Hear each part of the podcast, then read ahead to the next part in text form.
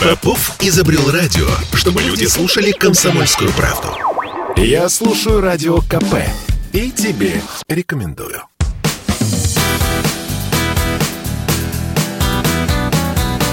Легенды и мифы Ленинградского рок-клуба. Студии радио «Комсомольская правда» в Санкт-Петербурге в программе «Легенды и мифы Ленинградского рок-клуба» у микрофона Александр Семенов. Здравствуйте, рокеры! И у нас в гостях э, директор администратор, современным языком продюсер, менеджер, тур-менеджер, да просто организатор э, сейшенов, подпольных концертов, начиная, наверное, там с 70-х годов. Удивительный человек с, с фантастической историей. Юрий Станиславович Байдак у нас в студии. Юр, добрый вечер. Привет. Ну, давай продолжим наши воспоминания о тех удивительных, фантастических музыкантов, имена, которые ты называешь. 81 год. Э, когда услышал все-таки про рок-клуб?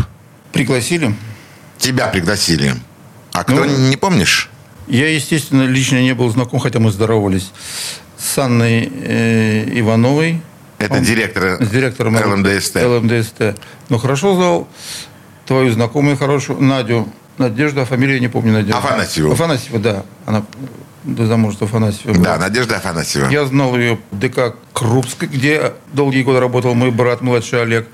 И, э, И долгие годы трудился я вместе с твоим братом. Да, и знал ее по э, оркестровому отделу ЛМДСТ, Да, совершенно потому верно. что ей подчинялся оркестровый отдел. Все эти маленькие и немаленькие дяденьки, которые оккупировали пространство вокруг Петербурга и занимались там танцевальной деятельностью. Там у, у них играли всякие команды, в том числе и МИФы, и БЖК, и кто угодно. Все играли И через них. союз любителей музыки рок. Да, и- потому что они были там главными, и они в эти, в это- сами себя в эти команды включали в качестве э, трубачей, саксофонистов, ну, или, органи- или главных по музыке. Ну, что-то типа этого. А там, соответственно, каждая команда, играя на танцах, играла свою музыку, оставляла рапортишки, где были написана музыка Френкеля, Фракина, Антонова. Антонова и прочих И т.д. и т.п. известных советских композиторов, чьи песни они и должны были играть. Но не играли. Но не играли. Но в рапортичках писали. И там же были песни этих самых товарищей. Э, сейчас фамилии не помню уже их. Но их было человек 7-8, и все пригородные электрички вокруг Питера были забиты клубами под их руководством. Вот поэтому я знаю Надежду Афанасьеву с того времени. По поводу рок-клуба. После того, как нас разогнали в 79 году, и после поездки значит, в Тбилиси, это была как бы разовая акция. Это кажется, что что-то такое громко. На самом деле разовая акция. Ну, было, было, не, не было, не было. Вот.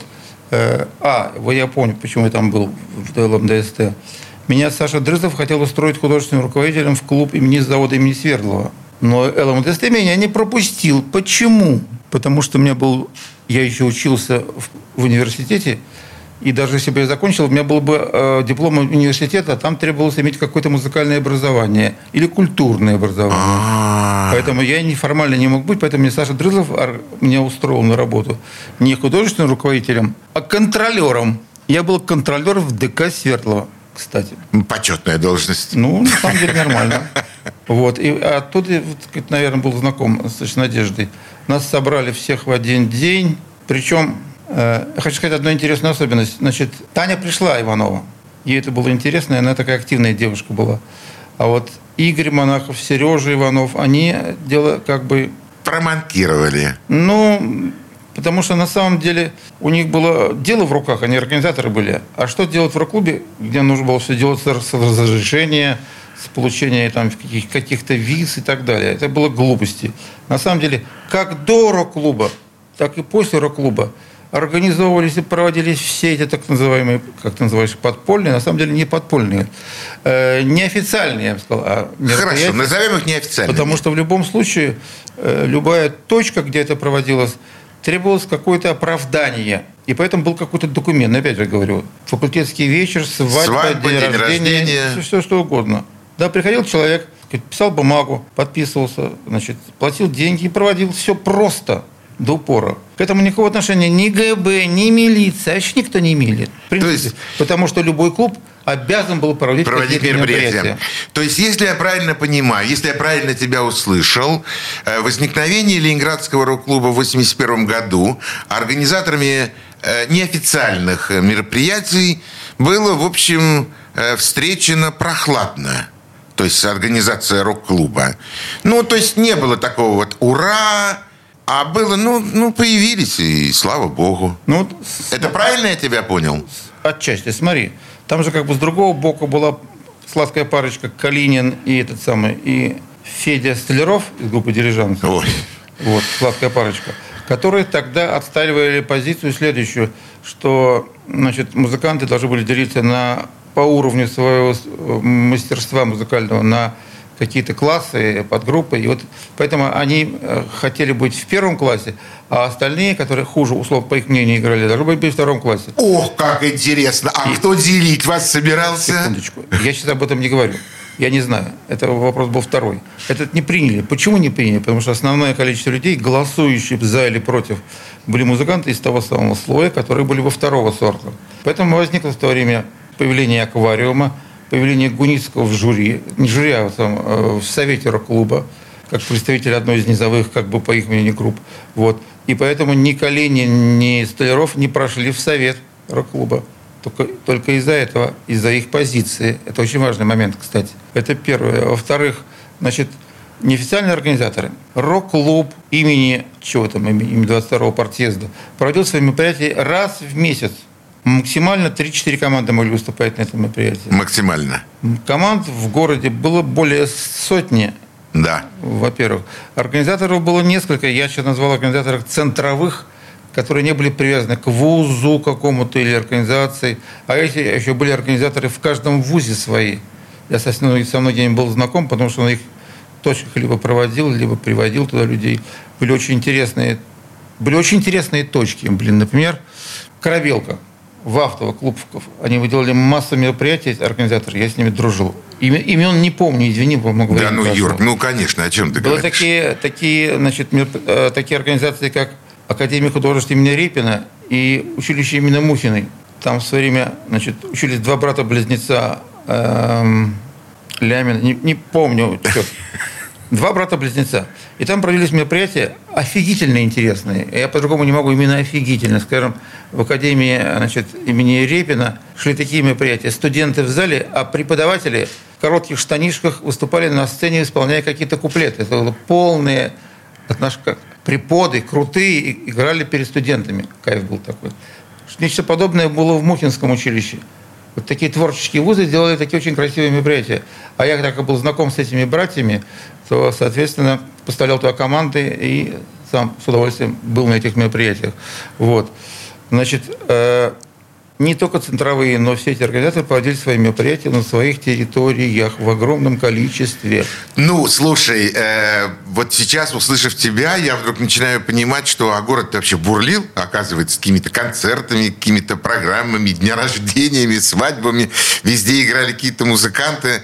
Так ли это было, Юра? Ну, это, Или это, это твои это, воспоминания ну, так все красиво строят? Во-первых, не было афиш.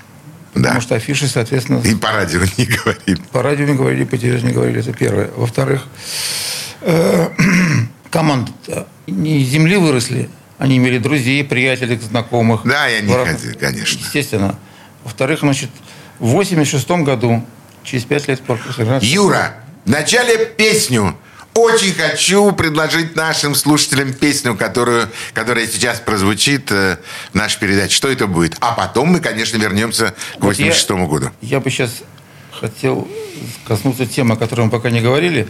Я с 2014 -го года провожу свои отдельные фестивали. Нет, нет, нет. Давай сейчас услышим песню, предложим, а потом вернем. Мы, у нас будет еще э, об этом время поговорить о сегодняшнем дне. Что бы мы сейчас услышали?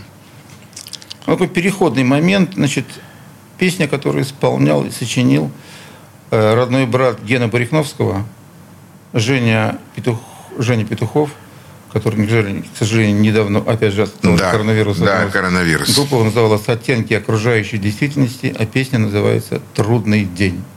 Слушаем. Я сиденье обхожу, ненавистные стены закрывая все двери на ключ. Я включаю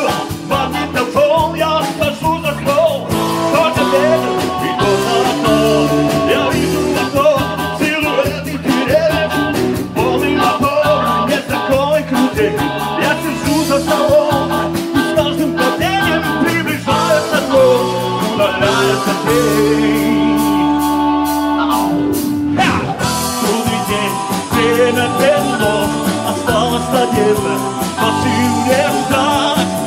Я разрушил старое творение, но упавших колени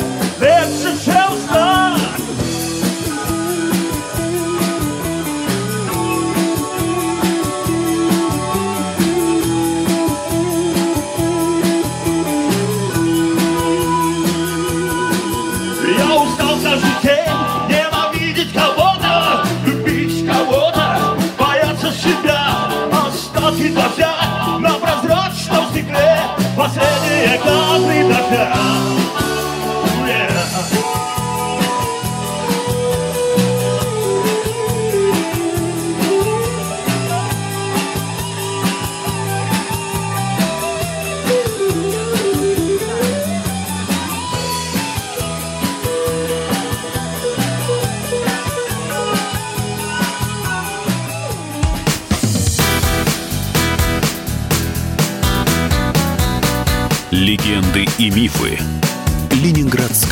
Рок-клуба. Слухами земля полнится. А на радио КП только проверенная информация. Я слушаю «Комсомольскую правду» и тебе рекомендую.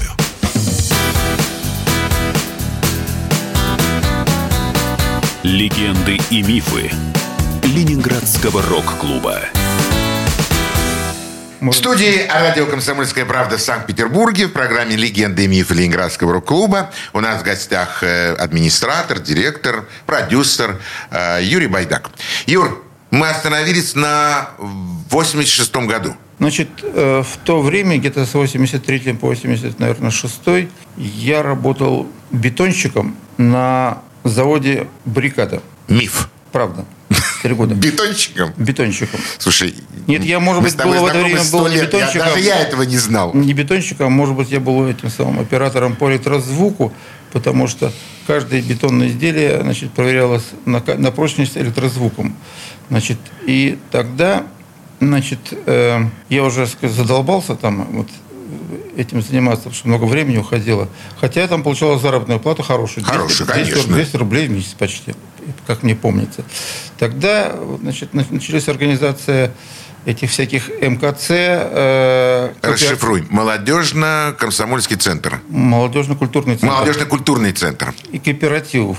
Поэтому в 1986 году было организовано вместе с Володей Калининым и с Валерой Новиченко организован был коопера- кооператив «Студия Number One», который занимался организацией концертов. Но это был официально кооператив. Конечно. 85-й год перестрой, я никак не мог сообразить. А 86-й год, конечно, уже кооперативное движение развернулось, и вы были, конечно, в первых рядах. И одновременно я еще не знал об инициативе Калинина. Я по собственной инициативе, значит, э, ты помнишь такого Женю Фрадина? Да. Мы с Женей Фрадином организовали молодежно-культурный центр Фрунзенского Э, района.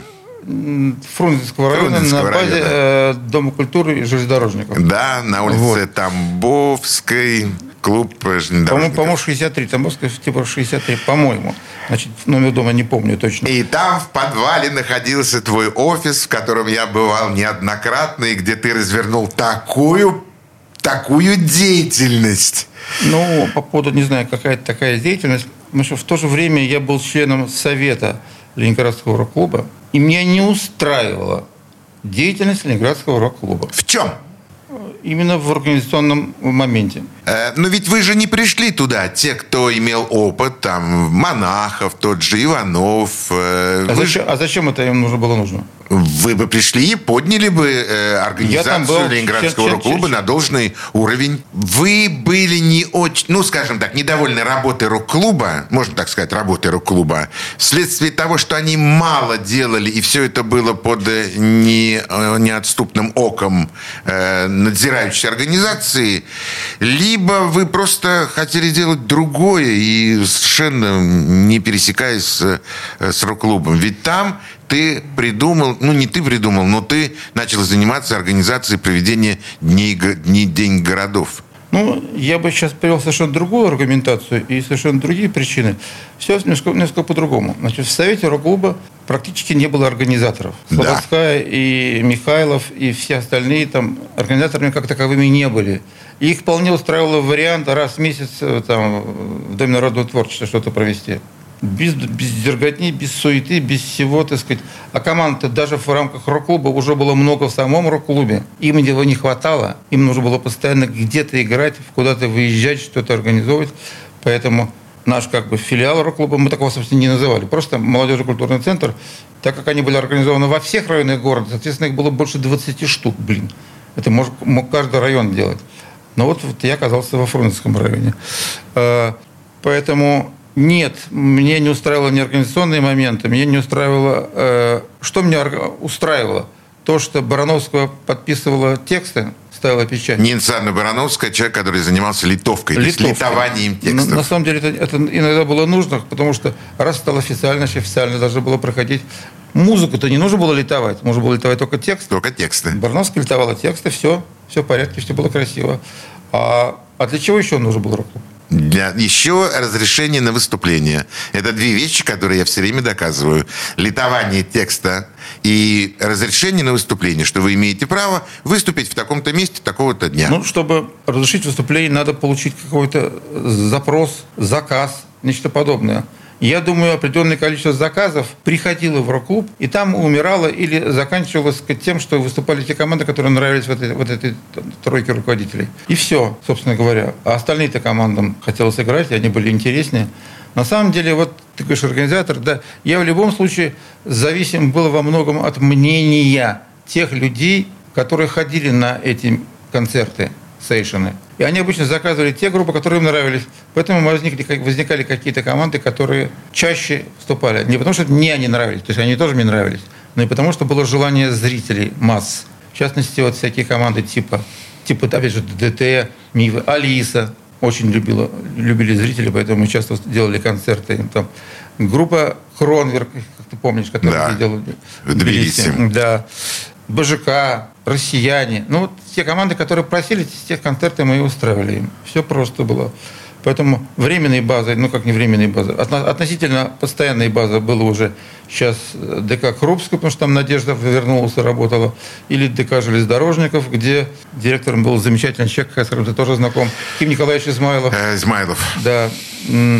Но опять же, те маленькие клубы, которые были, были, не были. Так сказать, тогда я дружил с Колей Путиным, который работал в Доме молодежи, кстати. Помнишь Дом молодежи? Да, я помню Дом молодежи, конечно. Дом молодежи, да. И вот, кстати, тогда... Дворец молодежи. Дворец молодежи, да. Как раз в то время я там организовал пару концертов «Машины времени», кстати. Потому что э, меня поддерживал Коля Путин и директор зала. Сейчас не помню его имени, не помню, но делал Официально, на официальных билетах. Все красиво было.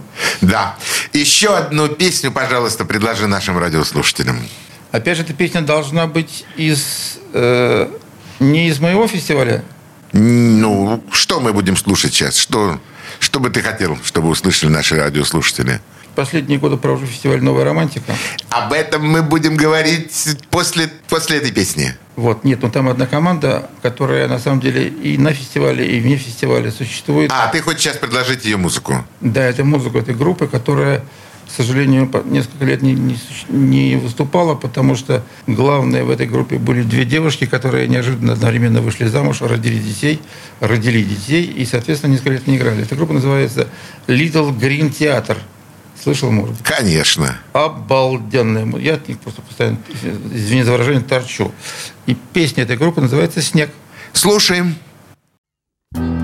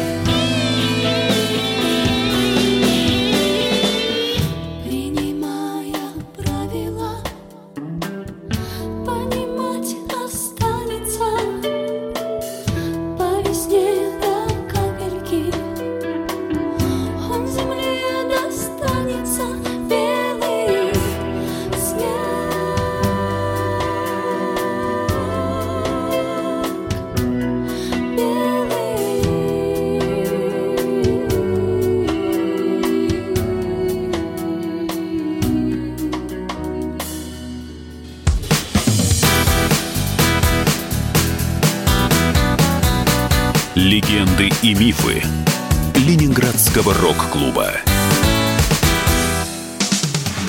Женщины любят ушами. Поэтому твоя любимая слушает Радио КП. И тебе рекомендует.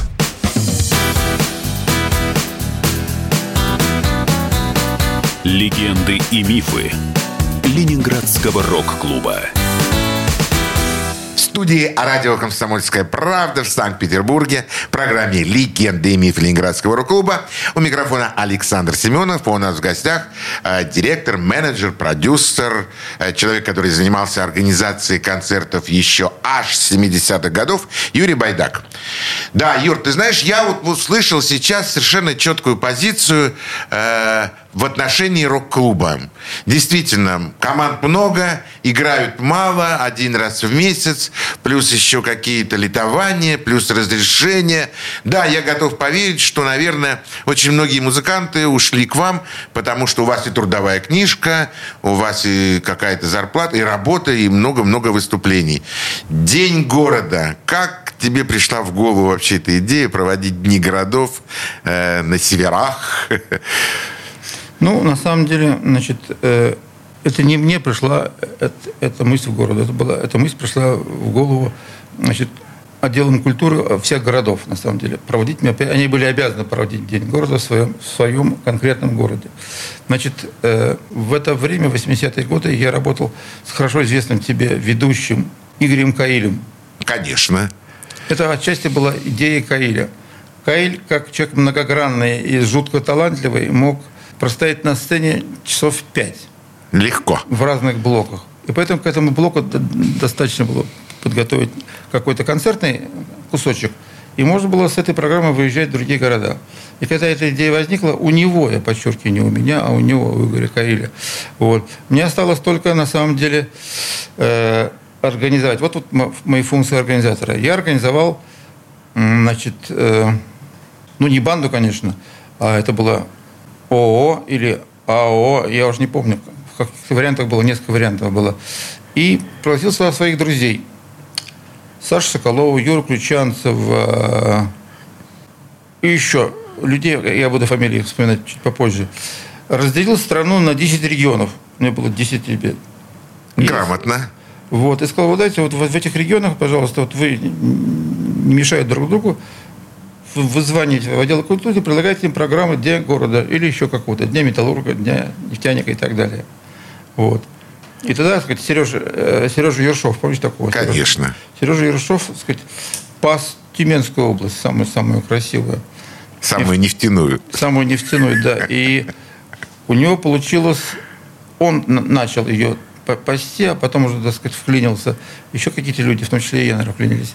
И мы организовали тогда очень хорошие взаимоотношения с городом Сургутом. У города Сургута было, соответственно, Дом культуры нефтяников и Дом культуры газовиков. Мы имели дело с Домом культуры нефтяников и проводили там массу дней нефтяников в этих городах. И тогда у меня в команде играла такая группа «Мифы», как ты понимаешь. Конечно. И группа, значит, одного из моих друзей, близких, э, «Кочевники-савояры», Игорь, Игорь Прохоров. Игорь Прохоров. И вот мы туда возили эти команды, соответственно. А так как э, на одно выступление водить команды глупо, соответственно, было какое-то два или три выступления, типа в субботу в одно, среди одних нефтяников, в воскресенье среди других. Типа там Сургут и, скажем, Нижний Уренгой. Нижний, по-моему, верхний, не помню, Нижний Уренгой. А, нет, Новый Уренгой, Новый Уренгой. В Новом Уренгое была очень интересная ситуация. Отыграли команды все уже, программа сыграна, пора выходить, а публика свистит, требует продолжения. Мало того, что требует продолжения, стали кидать на сцену деньгами. На, на полном серьезе. Деньгами вся сцена была, чтобы они сыграли. Но они смотрели на организатора, говорят, ладно, еще одну песню там, типа, или две сыграли, и все. Какое к этому отношение было? Очень серьезное. Люди лю, любили их. Поэтому э, у нефтяников конкретно – я выступил, наверное, то есть не я, а наш, наша организация выступила, наверное, в 17 или 18 городах за эти годы. Это много. Это была прекрасная идея, которую э, родил Игорь Анатольевич Каиль.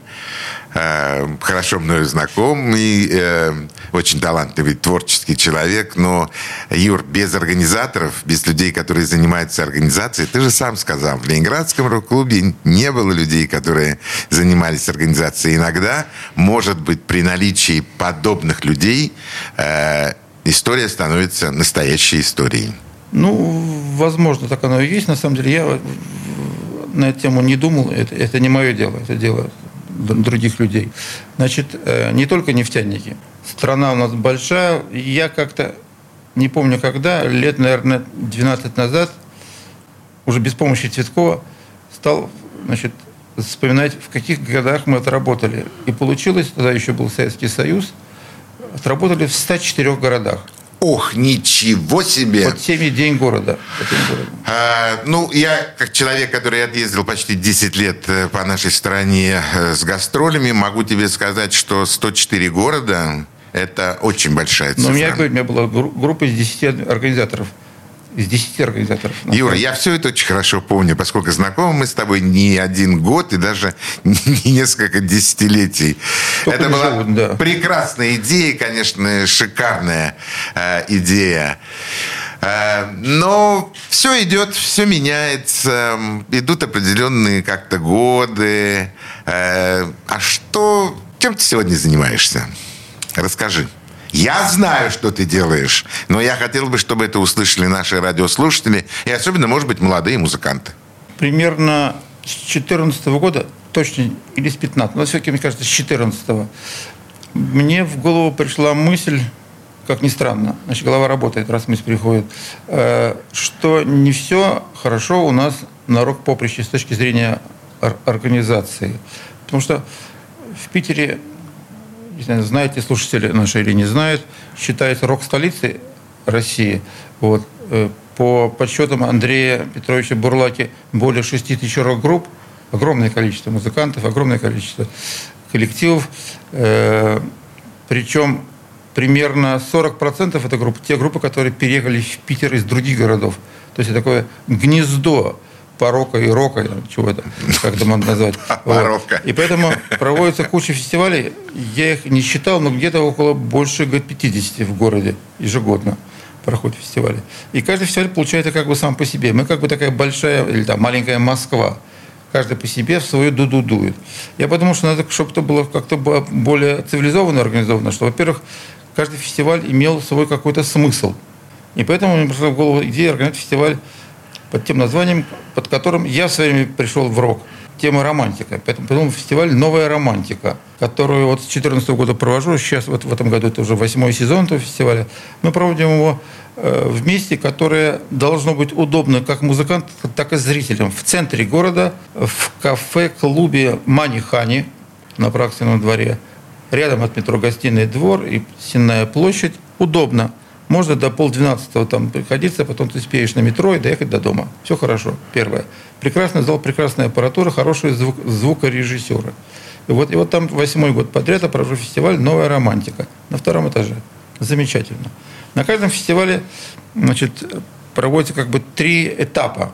Четвертьфинал, полуфинал и О, финал. об этом ты расскажешь, поскольку я чувствую, что это становится так очень интересно. Но вначале я снова хотел, чтобы ты предложил нам еще один трек.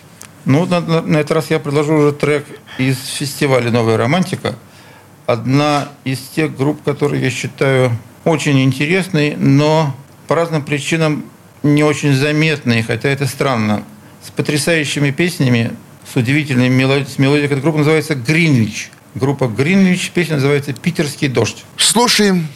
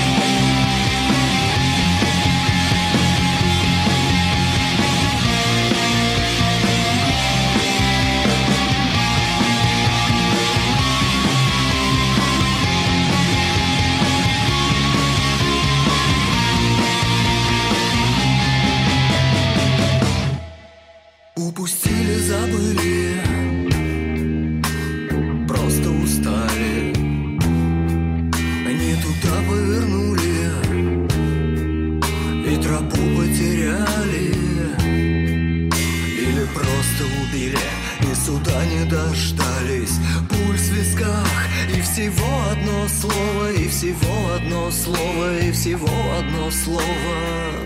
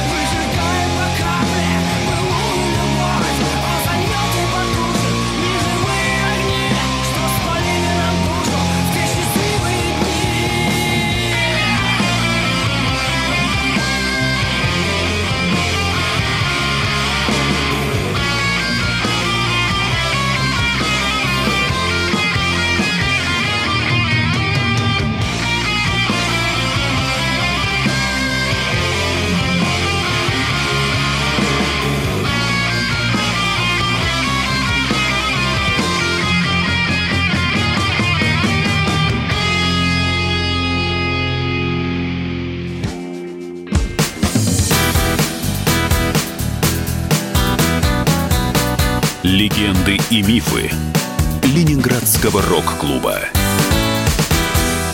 Бесконечно можно слушать три вещи. Похвалу начальства, шум дождя и радио КП. Я слушаю радио КП и тебе рекомендую.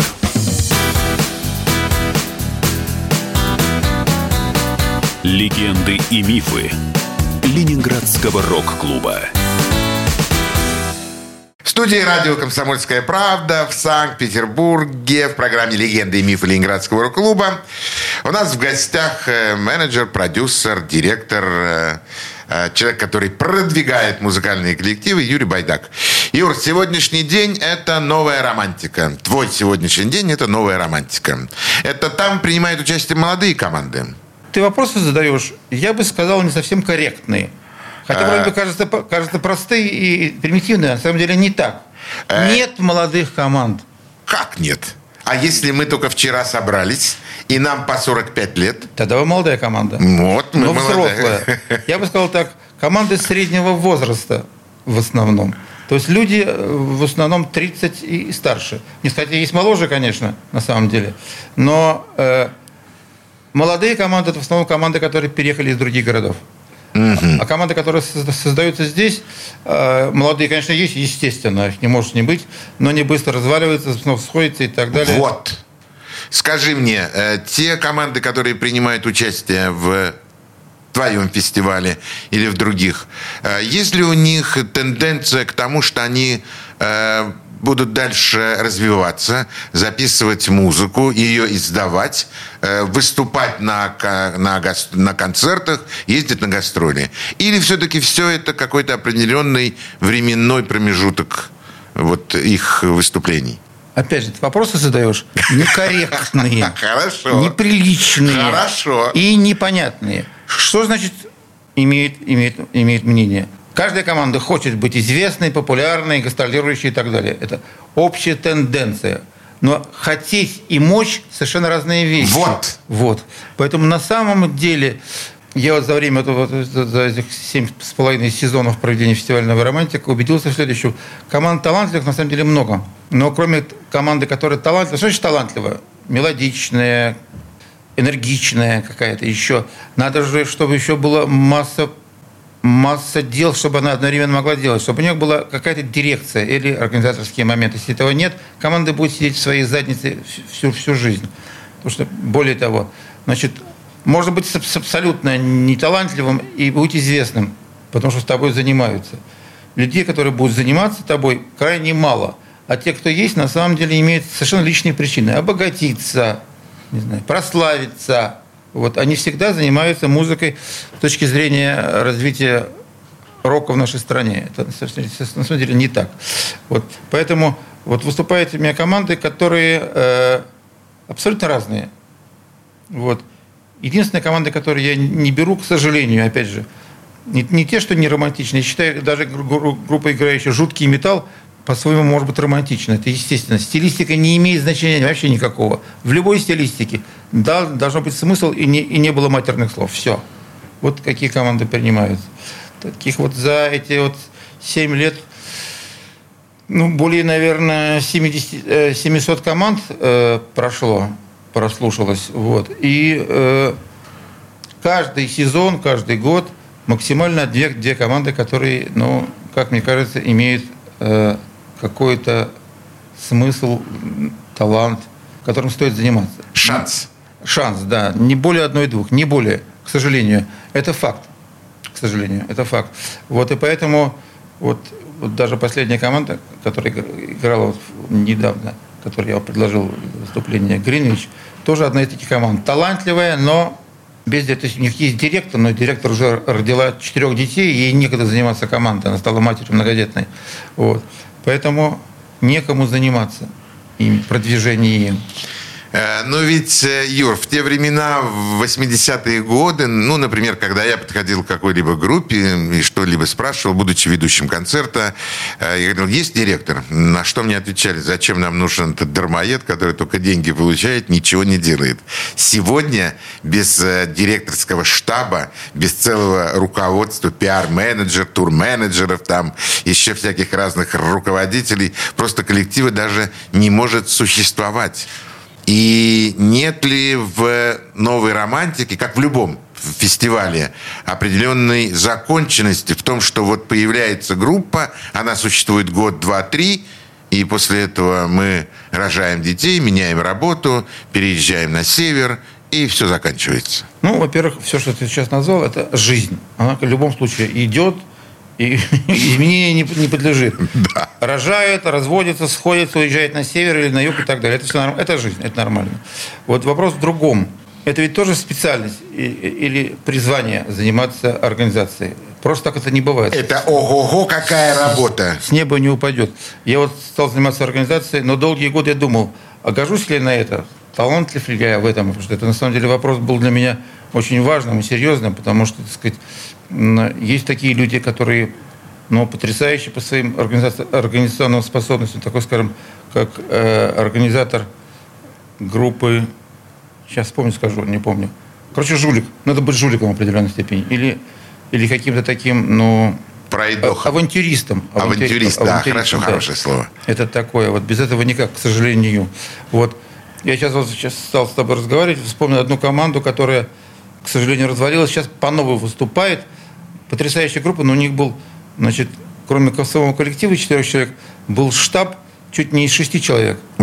И она как бы так гремела по-своему. Называется, группа называлась «Сны Джо». Не слышал? Нет. Сны Джо. Потрясающая команда, потрясающая. У меня выступила один раз, прошла после меня на фестиваль. Да, кстати, вот один из доводов проведения моего фестиваля, то, что победитель проходит на фестиваль «Окна открой». Я считаю, должна быть логика в любом фестивале. Да, конечно. Как бы ступень. То есть мы не самые главные, мы не самые, мы а, ступень. Прошел ступень, заво- завоевал гран-при нашего фестиваля. Пожалуйста, в финал фестиваля «Окна открой». Ты можешь из финала не выйти никуда, но так как «Окна» сейчас Организация, которая проводит окна открой, проводит еще два больших мероприятия, такие как Мир без наркотиков. «Мир без наркотиков» и «Дни русской славы» в Пушкине. То есть у них три больших акции уличных, мощных, на которые они получали какие-то дотации. Государственные. Ну, я бы сказал, от депутатов. От Нет. Ну, Нет, хорошо, Юра, это бюджет. бюджетные- Это я знаю точно. бюджетные дотации. И поэтому всех людей, которых проходят у них в финале, они пропускают на три мероприятия. На окна, на мир без наркотиков и на Дни русской славы. Замечательный ход, отличный. Отличный. И в этом есть логика. Но дальше, опять же, голяк, потому что окна, я буду сейчас окна критиковать, э, по-своему дальше не идут. Все, закончили, выступили, так сказать, спасибо, красиво, до свидания. А должно же дальше развиваться как? То есть как бы должно, но это как бы и остается как бы. Не было, нет по развитию дальнейшего. На первом фестивале «Окна открой» в каком там? В далеком- 2000 году. в 2000 году одна команда победила, и была какое-то у нее вложение какое-то в нее было. Команду я уже не помню, может, ты вспомнишь. Э, Из первого фестиваля? Первого фестиваля. Нет, не помню. Потом вспомню, скажу. Значит, но тогда на первых фестивалях э, окна поддерживал. И Комитет по делам молодежи. Комитет по молодежной политике, ку- комитет по по культуре. культуре. И самое главное, у нас был главный большой спонсор под названием LG. Первые три фестиваля. Да, Поддерживались «Окна открой», поддерживались LG. Да, потом, когда LG, значит, ушли... Почему ушли LG, знаешь? Нет? Потому что активно продавалось пиво на фестивале, а LG не хотели иметь дело с пьяными зрителями. Это было их доводом, они поэтому ушли, кстати. Да. Да, а окна знал вынуждены этого. были, так сказать, продавать пиво, чтобы деньги какие-то получить, кстати. Тут такая борьба. Палка о двух концах. Палка о двух концах, да, совершенно верно. Вот. И окна. Поэтому победитель нашего фестиваля проходит на окна открой. Все. В этом логика. Дальше я не Дальше отвечаю. сами. Дальше я за окна не отвечаю, так сказать. Хотя и окна за себя не отвечают. Вот сейчас, сейчас пауза такая в связи с пандемией, с тем, что не разрешены большие мероприятия, поэтому окна пока не знают, будет ли у них в сентябре месяце фестиваль окна открой или не будет. Пока открытие на это, на это разрешение не получено, к сожалению. Ну, это факт. Посмотрим, как оно, как оно пройдет. Не будем закадывать вперед. Поэтому, возвращаясь к твоему фестивалю, вот с 2014 года стал проводить фестиваль «Новая романтика». Почему романтика, понятно, потому что я сам всплыл на рок, на рок э, сцене из-за своего романтического отношения к этой музыке. Но я подумал, что раз я старая романтика, значит, должна быть какая-то новая романтика. Помоложе меня. Ну, конечно. Юр, я хочу поблагодарить тебя. Спасибо тебе большое. Ты действительно э, остаешься романтиком. Новым ли, старым, ну, э, счастливым и, в общем, улыбающимся человеком, который делает то, чего ему нравится делать, а делает, что это уже аж с 70-х годов. 72-го. Э, 72 года. Поэтому ты счастливый человек, а обычно в эту студию на радио «Комсомольская правда» приходят действительно люди, которые, э, которые заражены музыкой и, и, и счастливые люди. Я благодарю тебя, спасибо большое за... Жаль, конечно, что мы еще раз с тобой встретимся. На сим мы с тобой сегодня прощаемся. Юр, всего тебе самого наилучшего, новой романтики. На этом прощаемся с нашими радиослушателями. Спасибо большое всем. До свидания. Пока. До свидания.